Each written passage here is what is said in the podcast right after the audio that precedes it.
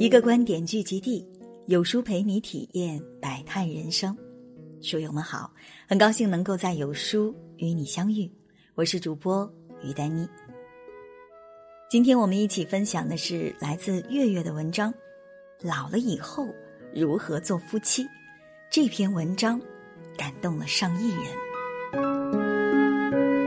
婚姻最大的意义就在于两个人相互扶持，彼此依靠。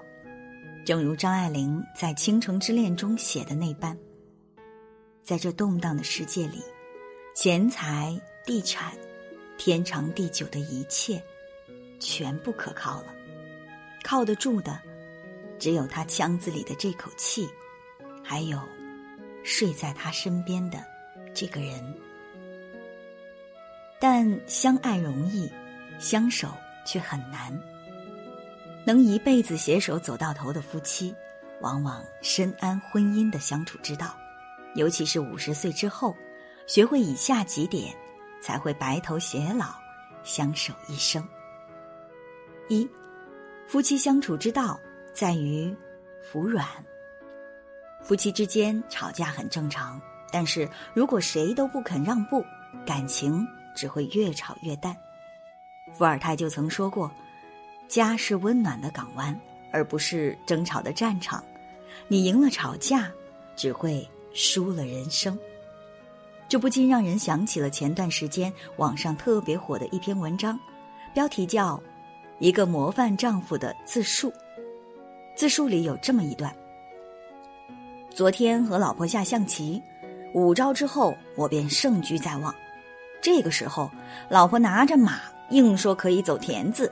因为是千里马，我忍了；又说兵可以倒退走，因为是特种兵啊，我也忍了；非得让象过河，因为是小飞象，我又忍了。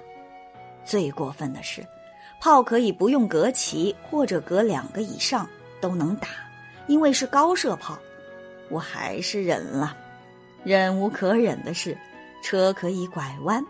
他还振振有词说：“哪有车不能拐弯的嘛？”这我全部忍了，继续艰难锁定胜局。但最后，他竟然用我的事干掉了我的将，说这是潜伏了多年的间谍，特意派来做卧底的。最后，他赢了，于是他愉快的去洗衣服做饭了。不知道你听完是不是也是嘴角上扬，被这甜蜜塞了一嘴的狗粮？夫妻就是这样啊，懂得服软和忍让，就是对彼此最大的宽容和体谅。婚姻不易，它对每个人来说都是一场必经磨难的修行。只有学会低头，才能看见幸福。二，不要将对方的付出视为理所当然。想想你在生活中是不是常常对自己的丈夫说：“钱都挣不下，你怎么养活我们娘俩？当初真是瞎了眼才嫁给你。”又或者你是不是常常对妻子说：“不会洗衣做饭，我娶你回来干嘛？”夫妻二人相处的时间越久，好像越会把对方的付出看成理所当然，殊不知这才是婚姻生活的大忌。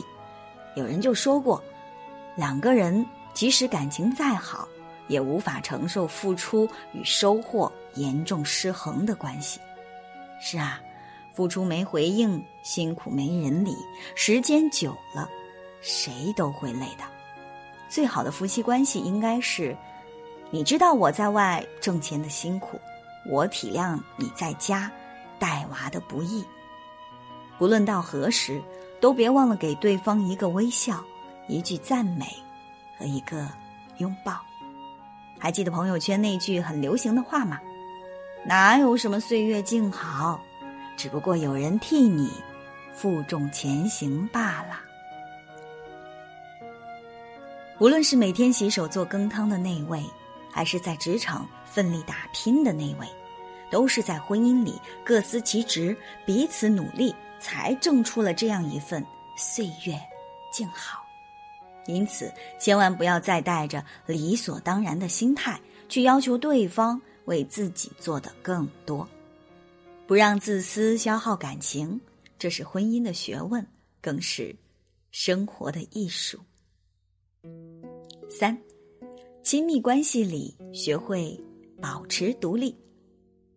婚姻关系里为什么要保持独立？有人回答说：“爱情不是童话，人生也没有永远的安全感，出现问题很正常啊。”哪怕是非常恩爱、白头偕老的夫妻，一生中都会经历许多次离婚危机。深以为然。感情再好，关系再密，人也要学会独立。不论是经济上还是精神上，都不能过于依赖另一半，指望对方来成全自己的人生。否则，输的是自己，累的是关系。最好的感情，应该像两棵挺立的大树，比肩风雨，同看雾霭；而地下深根相拥，坚若磐石。正如人人称赞的郭晶晶，即使嫁入豪门，也并没有被周围环境左右，依旧保持着独立的样子，过着自己想要的生活。她坚持自己节俭的生活理念。有着教育孩子不容置疑的原则，而夫家更是尊重她、认同她、欣赏她。所以，不管多少年过去，她和丈夫的感情都一如往常。这就告诉我们：势均力敌才能长久制衡。